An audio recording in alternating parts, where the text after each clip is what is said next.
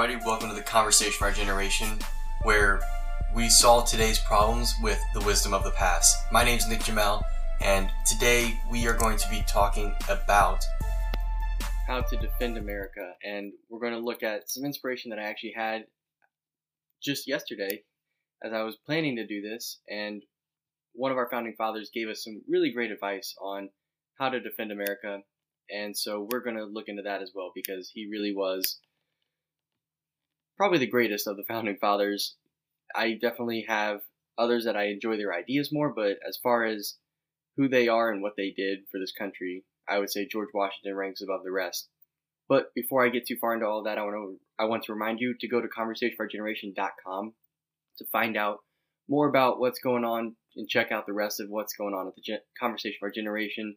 You can also go to conversationfourgeneration.com slash podcast to subscribe on Apple, on uh, Spotify, Google Play, and there's a new one there called Anchor that I recommend you check it out too because there's lots of other great ways there that you can uh, listen and it helps me out as well there because those are now sponsored and it's distributed to other networks as well. So if you're not on those three I mentioned, go to Anchor and I'm sure you'll find there that you can listen to my podcast where you listen to your podcast at.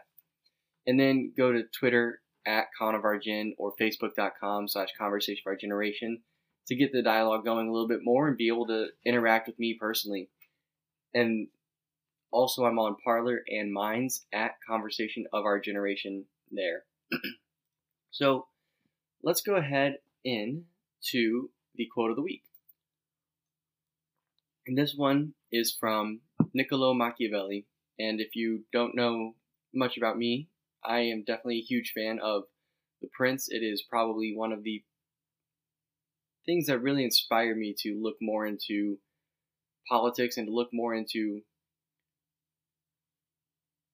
the history of how political thinking evolved because really he was kind of the one who took a lot of the ancients and medieval thinkers and put them together and at the time was really observing what was going on around him. And if you haven't read Machiavelli, I just recommend you go and read it. It's definitely a little dense, um, but it's not too un- it's not un- impenetrable by any means. It's definitely something that you can read and understand. I sure was able to, and so uh, if I can, I would say most people can. but this quote is A return to first principles in a republic is sometimes caused by the simple virtues of one man. His good example has such an influence that the good men strive to imitate him, and the wicked are ashamed to lead a life so contrary to his example. And I love this quote because it shows the power of what the individual can do in a society that is governed from the bottom up. When you have a republic, when you have what we have,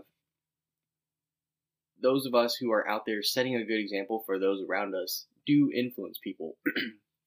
and in the biggest way, people like Jordan Peterson and who I'm going to talk a little bit more about here in a little bit, George Washington, those people who have a national effect on the hearts of those of their countrymen, even though Jordan Peterson is Canadian, it is still those people are still able to have that effect and set an example that is so so hard to live up to that anyone who's close strives to do so, and those who can't just shy away and are afraid to stand out. You know, they're not ready to go out in the streets and riot and all of that or tear down statues. The wicked, in that case, like those people, are going to hide away. They're going to see because there is someone shining a light out there. When you are in darkness and someone shines a bright light, you pull away. And if you are in in the light, then you move towards it. You you walk towards more light because you know that once you're in the light that you want more of it. You want it to be brighter and to see more. And that's what I think Machiavelli is talking about here. Someone like George Washington who sets such a great example and who's able to influence his countrymen in such a way that they will not hesitate to follow him. And I think that he took advantage of, I think he knew that and took advantage of that fact when he gave his farewell address, which is what we're going to be talking about here in a little bit. But I think this doesn't just apply to those famous people who everyone knows.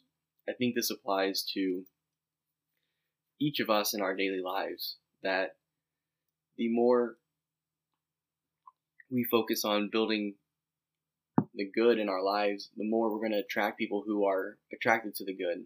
And the more people who are wicked will be just pushed away. They will want to come near the people who are walking in the light. And so I say that it's on each of us to also help bring this into existence. But we hopefully can find someone who has that broad leadership, that national respect, who can do this for us because I think it's something that we definitely need right now. so, to get into it, then, one of our founding fathers and our first president, George Washington, gave us tremendous advice on defending the nature of our republic. And this was at his uh, farewell address that I was just, like I mentioned, reading yesterday. And so he described a set of problems that I think we still struggle with today. And I think most of the problems that we have in our society fall under one of these, you know, broader, um, this, these broader umbrellas. And I think it'd be good to look at what he had to say and see how it applies because he was a very wise man, a very astute political observer, and he was there as the country was being set up. And so I think he knows, you know, kind of like when you go and fix up your house and you paint and you know that you missed a spot or there's a bubble somewhere and no one else ever notices it, but you do because you're the one who did it. It seems to me that that's kind of the insight that George Washington has into the American Constitution and the founding of America and how to preserve its ideals is that he was there as we were building it, and so any little imperfections, I'm sure he notices and potentially even agonized over. I, I would say that probably most of our founding fathers were worried. I know Jefferson, for instance, was very, very worried about how strong the Constitution was in holding back the powerful. And so I definitely think that it would be a good thing to check out. So, so to get started on this, the main things that George Washington warns us about are foreign involvements, and he alludes to both like trade deals and war and all the diplomacy that you know you have to carry out in some respects, but getting too entangled in foreign affairs and political factions, namely parties and the rise of parties that had not yet existed at his time, and sectionalism, which would be like a division by region. So thinking of the Westerners at the time who were living closer to the Mississippi and looked at that as kind of the West Coast there, and the Easterners and Southerners all of that, those divisions as well were on the rise between those regions. And so we, what we'll do today is we'll look at some of what he had to say and reflect on that because I think it's important to refer back to the source on this one because, like I said, I think he's a very good source to look at. But I've written and spoken on these issues in some respect pretty extensively for the last few years. I would say that the sectionalism, talking about the problems that we have where we are divided between us and California or the coast and the middle of the country, right? We have the political factions. Obviously, our two party system is flawed and broken, and we have many, many foreign involvements, way too many foreign involvements in the fact that we pretty much support the UN. We support all of, you know, most of NATO, even though, you know, yeah, even though we don't live in Europe, we're still a huge part of the supporting all that's going on there. We have multiple foreign wars going at any given time, it seems like. And you can just see that we're constantly getting involved in foreign governments and how they're running themselves. So, what I want to look at is what he what he identified as some of the problems here and kind of talk on those. So, I want to pop open this book here and we can hear what George Washington had to say about this. and so he opens up just greeting his citizens and saying how thankful he is. And then sort of turns and says, Okay, but I would be remiss if I did not warn you of some of the things that I've seen coming. So he says, The unity of government, which constitutes you one people, is now dear to you. It is justly so, for it is a main pillar in the edifice of your real independence, the support of your tranquility at home, your peace abroad, of your safety, of your prosperity, of that very liberty which you so highly prize. But it is easy to foresee that from different causes and from different quarters much pains will be taken, many artifices employed to weaken in your minds the conviction of this truth. As this is the point in your political fortress against which the batteries of internal and external enemies will be most constantly and actively, though often covertly and insidiously, directed. It is of infinite moment that you should properly estimate the immense value of your national union to your collective and individual happiness. The name of American, which belongs to you in your national capacity, must always exalt the just pride of patriotism more than any appellation derived from local discriminations. With slight, shade, slight shades of difference, you have the same religion, manners, habits, political principles. You have in a common sorry you have in a common cause fought and triumphed together. The independence and liberty you possess are the work of joint councils and joint efforts of common dangers sufferings and successes. And so there's one thing that's changed here since he, or a couple things rather that have changed here since he said this which is that we don't really have this common you know religion, basic political principles. Uh, he named a couple other things, uh, habits, manners. We have very, very different ones among the different states. We don't really have a broad, at least not much anymore, have a broad national identity. And I think that that was on purpose, that some of the people who are trying to undermine the American idea, um, undermine the American Republic, so that discord into our culture. And in doing so, I think they knew that they were attacking a huge basic building block of our society, which is that while we have these individual states that have their own character and maybe their own traditions and somewhat unique looks on how the American principles apply based on founding of that state, the geography, the trials and triumphs that they've had in the past. There's going to be different stories there, right? The founding of the Midwestern states, which are kind of a going west to homestead, instead of the founding of California, which was going west to strike it rich in gold. The, the found those people who were there creating those states and populating those states were there for different reasons. They were th- both there for this American dream, sure, but they had very different views on what that American dream was. And so while there's difference in character and everything among the states, this idea that we aren't united has really come to the forefront. And I think he was already seeing inklings of this kind of sectarianism, and you could see it. I'm reading another book, I think I mentioned, on the Louisiana Purchase. And you can see how hard that was for Jefferson to get that through because the Easterners didn't even think of the West as anything, and the West kind of was borderline. you know, if they didn't get their way, if they if the East didn't help them keep the port of New Orleans open, might have even seceded or might have even just gone to war on their own against the French or the Spanish or whoever was cutting them off at that port.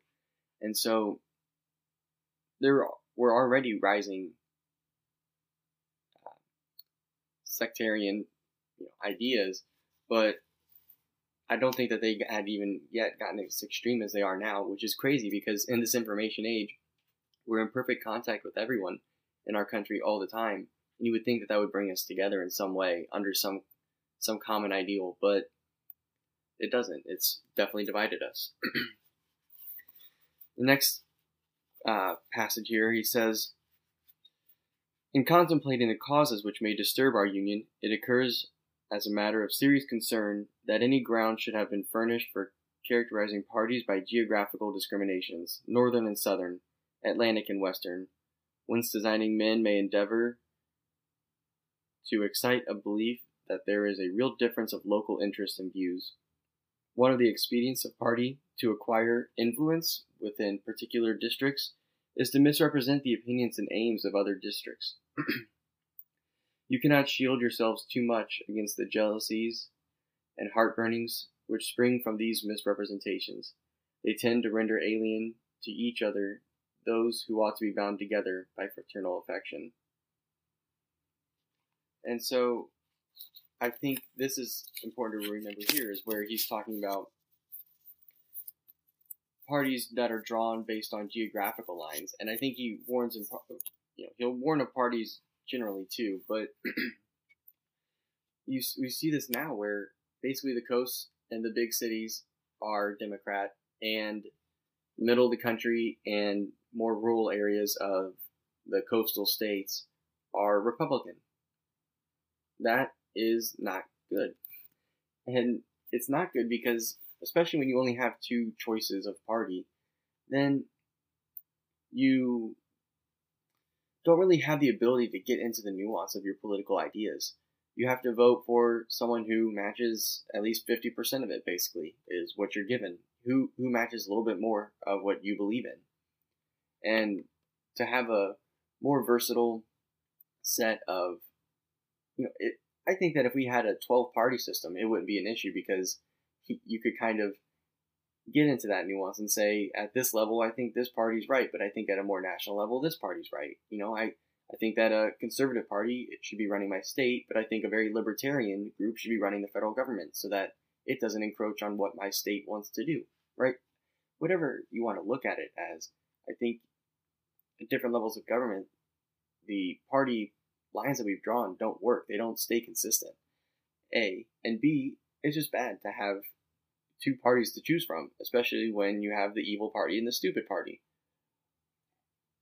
Where we have one just trying to drive a car off the cliff and the other party saying, hey, slow down, let's not drive off the cliff so fast.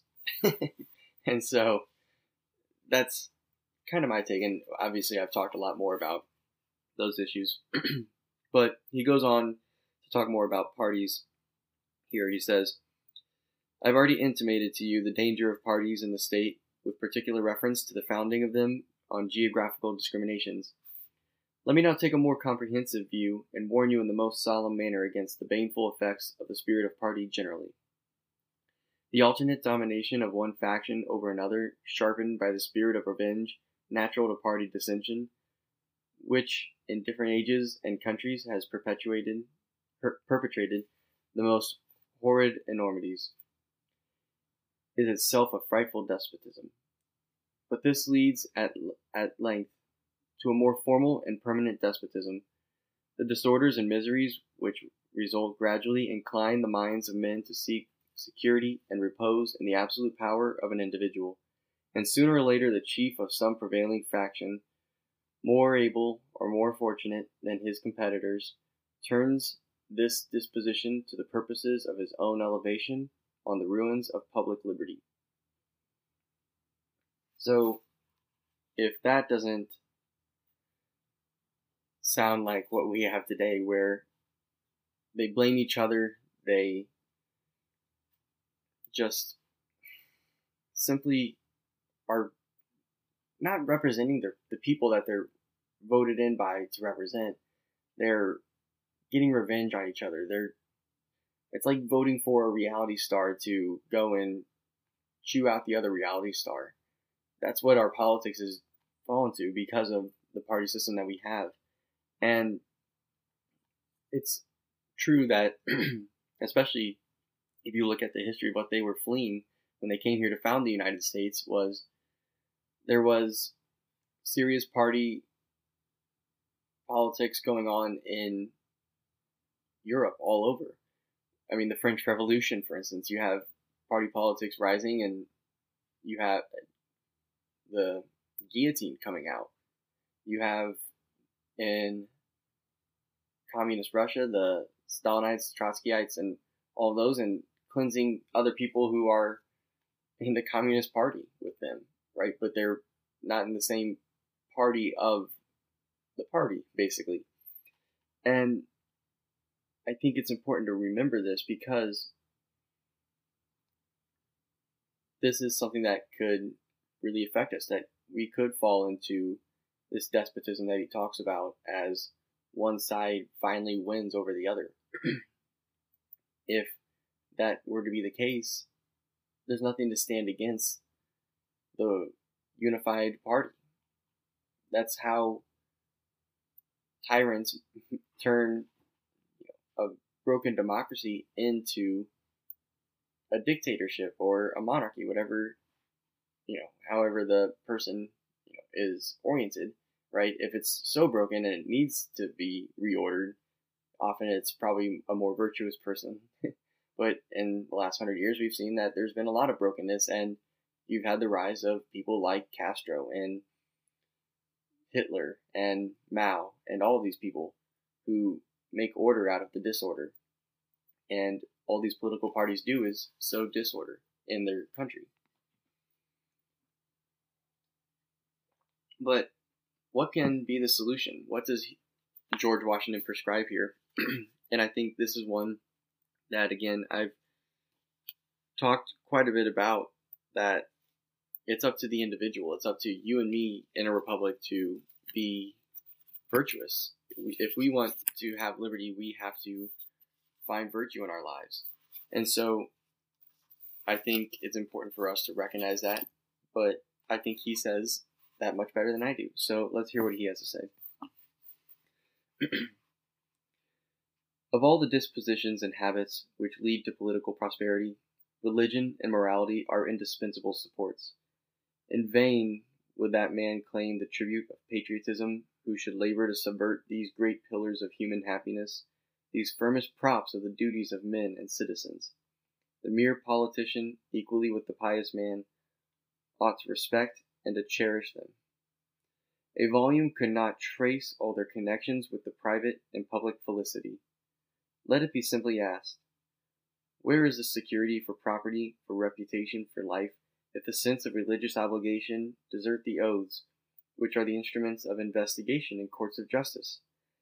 And let us with caution indulge the supposition that morality can be maintained without religion. Whatever may be conceded to the influence of refined education on minds of peculiar structure, reason, and experience both forbid us to expect that national morality can prevail in exclusion of religious people. And he packs a lot in there that we are still discussing today, but I just want to first off say I love the word felicity. we don't use that word anymore, and it is a great word that I need to find a way to adopt into my vocabulary. So if you hear me using that randomly on the podcast, that is why I'm trying to work that into my vocabulary more. but more importantly, I think this idea that to subvert the religion and to subvert morality are, he says, are wrong, right? We see so many of our, and then I think what what really st- stands out to me most is that he says, you know, where is the security for pro- property, for reputation, for life, if the sense of religious obligation desert the oaths, which are instruments of investigation in courts of justice? And we see this now.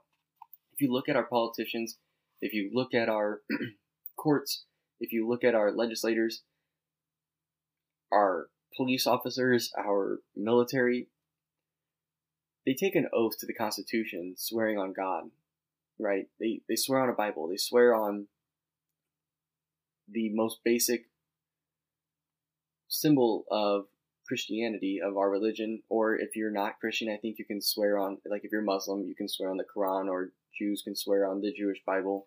I believe, I'm not sure.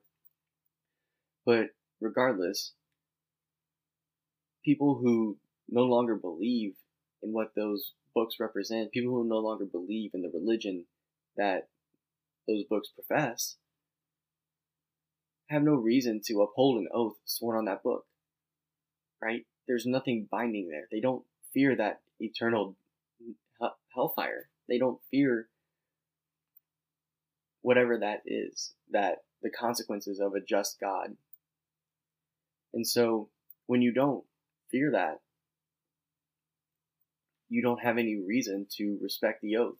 And we see that so, so much in our society today that these elites who often don't have much of a religion, and if they do, it's just for show to get people in the middle of the country to support them. And then they go and swear on a Bible, and then in doing so, basically piss all over it because they know that they have no respect for the oath that they're taking. And then he goes on to say that we should be cautious about the idea that morality can be maintained without religion. This is a thing that people like Michael Shermer and other atheists are talking a lot about, trying to show that there's some evolutionary way of making that the case and that our determinism and all yada yada yada, all these things that sort of undermine and say we can have reality without or morality rather without religion. You can't have reality either without religion because that is the ultimate reality, which is God. But morality without religion, and I think it's a fool's errand. Firstly, but secondly, I think it's just unnecessary. Why do you need to build something when there's something there that's so true and so beautiful that you can participate in. Why undermine religion when it is so good and so beautiful? And in participating in it, there's a huge eternal benefit potentially, right? What is there to lose? It's Pascal's wager. If you're 50 50 on this question, start going to church. If you're, you know, if you're whatever the church is. Just start going and following Christ in some way and see what that does to your life. Because the fact of the matter is, if you're on the fence and you try it, I think you'll realize that being on the fence was just a call to come and to be invited into that life. And as you do that, I think you see how morality aligns more and more with reality, with the religious reality as well that comes with it.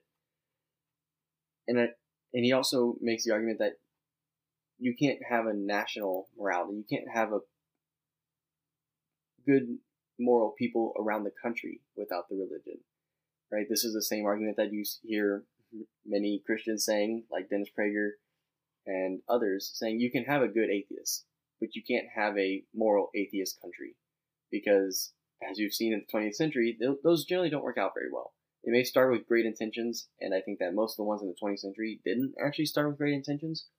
But even if they do, they all fall in some way to despotism, tyranny, and a disregard for human life. And so, religion is incredibly important to what to building a republic. and so, he also goes on to talk about being virtue virtuous. He talks more about providence playing a huge part, you know, finding a way to cultivate peace and harmony, and how religion and morality play to you know kind of have an interplay. And the cool thing here that I enjoy is the the end of this, where or near the end, where he shows his humility because he offers all this wonderful and profound advice and then follows it up with this. In offering to you, my countrymen, these counsels of an old and affectionate friend, I dare not hope that they will make the strong and lasting impression I could wish, that they will control the usual current of the passions or prevent our nation from running the course which has hitherto marked the destiny of nations. But if I may even flatter myself that they may be productive of some partial benefit, some occasional good, that they may now and then occur, recur to moderate the fury of party spirit, to warn against the mischiefs of foreign intrigue, to guard against the impostors, impostors of pretended patriotism. This hope will be a full recompense for the solicitude for your welfare by which they have been dictated. And I love this because he's just so humble and says, I know that this probably won't change everything, this one speech, but I hope that it'll at least come up now and then. And right now you hear it coming up. I hear it used all the time when we talk about foreign entanglements, warning against parties, right? Those those warnings do come up. And I think it's because the advice is so sound. And I love the humility that he has here to say, you know what, take it or leave it. I am just a man, even though this is probably one of the most profound pieces of advice that a first leader could say upon retirement. Is this short, you know, six, seven page long speech. and so he then goes on to apologize for any act, any uh, errors that his administration may have made, and asks God for forgiveness in any case that he may need it for his 45. And actually, this is great because as they're tearing down statues, here's here's I just want to read this to you because as they're tearing down statues of these great men and people like George Washington, here's what he had to say upon leaving office and retiring to private life. Though in reviewing the incidents of my administration, I am unconscious of intentional error, I am nevertheless too sensible of my defects not to think it probable that I may have committed many errors. Whatever they may be, I fervently beseech the Almighty to avert or mitigate the evils to which they may tend.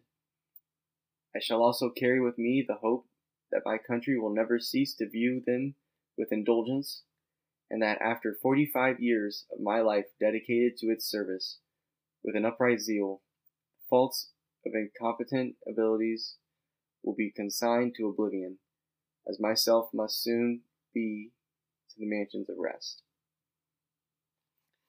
Now that I think is one that we have to just applaud to say that I mean that's just prophetic in so many ways that